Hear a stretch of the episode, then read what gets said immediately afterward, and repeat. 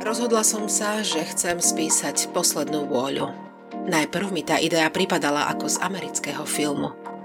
Ale nechcem, aby moja vnúčka jedného dňa skončila na ulici, keďže dcéra neustále uprednostňuje jej mladšiu sestru. Vypočujte si pravdivý príbeh o starostlivej starej mame, ktorá sa bojí, čo bude s jej vnúčkou, keď sa raz poberie na druhý svet. Prináša vám ho obľúbený magazín plný elánu.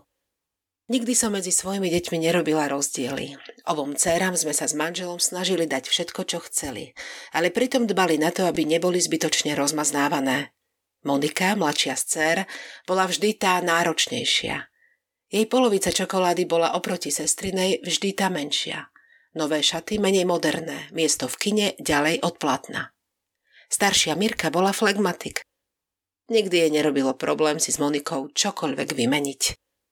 Porovnávania sa Monika nezbavila ani keď už mali s Mirkou obe manželov. Či to boli darčeky, dovolenky, miera pozornosti, všetko muselo byť vo väčšom a výstrednejšom ako mala mladšia sestra. Monikin manžel napokon jej neustále ponosovanie neprehrízol a opustil ju aj ich malú dvojročnú dceru Ivku. Odišla bývať späť k nám. Pre Moniku to bola ľadová sprcha, ktorú možno potrebovala. Počase sa zoznámila s Viktorom. Bol pokojnej, miernej povahy a keďže Monike na vzťahu s ním dosť záležalo, podobných chýb ako s prvým manželom, sa vyvarovala. Zanedlho Givke pribudla ďalšia sestrička Karinka. Zatiaľ, čo moje prvé vnúča bolo celé po svojom otcovi, druhá Monikina dcéra sa celkom podobala na ňu. A Monika sa v nej aj celá videla. Ja som zase videla, že Monika začína Ivku odstrkovať pomaly do úzadia – bola som párkrát svetkom, ako sa Ivka zavesila mame na krk a ona ju len chladne odsunula, že nemá náladu na vešanie sa. Zatiaľ čo Karinka by jej mohla aj na hlavu vyliesť. Nepáčilo sa mi takéto robenie rozdielov medzi deťmi. Ivka chcela začať chodiť na klavír, mama jej to vyhovorila a vysvetlila, že nie sú peniaze. Vedela som, že Karin má dva rôzne krúžky, tanečnú aj spev, a tie neboli najlacnejšie. Vnúčky mi prišlo ľúto a tak sme jej klavírny krúžok platili ja s manželom.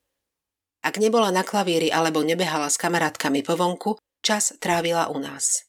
Vedela som, že už aj tá detská duša, hoci si veľa vecí neuvedomuje, musí vidieť, ako jej mama robí rozdiely medzi ňou a sestrou. A aj keď som na svojich deťoch rozdiely nerobila, Ivku som podvedome začala mať oproti Karin čoraz radšej. Z nej sa Monikinou zásluhou stávalo rozmaznané dieťa, ktorému bolo len ťažko niečím ulahodiť alebo ho potešiť. Cez leto, keď deti mali prázdniny, chcela ísť Monika aj s rodinou niekam k moru. Považovala som to za skvelý nápad. Ani Ivka, ani Karin ešte more nevideli. Monika sa mesiac pred odchodom zastavila u nás doma. Pravý dôvod návštevy ma naozaj nemilo prekvapilo. Mohla by Ivka zostať počas dovolenky u teba Pobyt sme totiž objednali len pre troch, respektíve pre dvoch a jedno dieťa bolo gratis. Nemáme práve peňazí na zvyš a Karin to more viac prospeje, keďže je alergik. Snažila sa mi vysvetliť dcéra. Veľmi som sa nahnevala. Ak by som to vedela skôr, tak by som sa Ivke snažila na výlet voľako našetriť. Takto mesiac do odchodu som to len ťažko mohla spraviť z môjho dôchodku, keďže som už v tom čase bola sama. So strážením Ivky som napokon súhlasila – táto zrada matky voči cére ma ale nahlodala. Bála som sa, čo bude s Júkou, keď sa poberiem po mužovi aj ja. Veď Monika by ju bola schopná v 18 vyhodiť na ulicu, nech sa o seba stará sama. Vtedy mi napadol skvelý nápad. Nikdy sme neboli obzvlášť majetní, ale mali sme byt a malú chatku s pozemkom na konci mesta. Byt bol písaný na mňa, chatka na muža, po jeho smrti na staršiu dcer. Byt mal pripadnúť mladšej Monike. Rozhodla som sa, že chcem spísať poslednú vôľu. Najprv mi tá idea pripadala ako z amerického filmu, ale bola som rozhodnutá. Poradila som sa s kamarátkou, ktorá bola voľa kedy právnička a jej povolanie prebrala po nej jej dcéra. Stačilo jedno stretnutie a bolo. Chcela som, aby byt po mne zdedila Ivka. Mala som chvíľu pocit, že som podrazila vlastnú dceru, ale cítila som to ako povinnosť voči Ivke, ktorá bola zanedbávaná.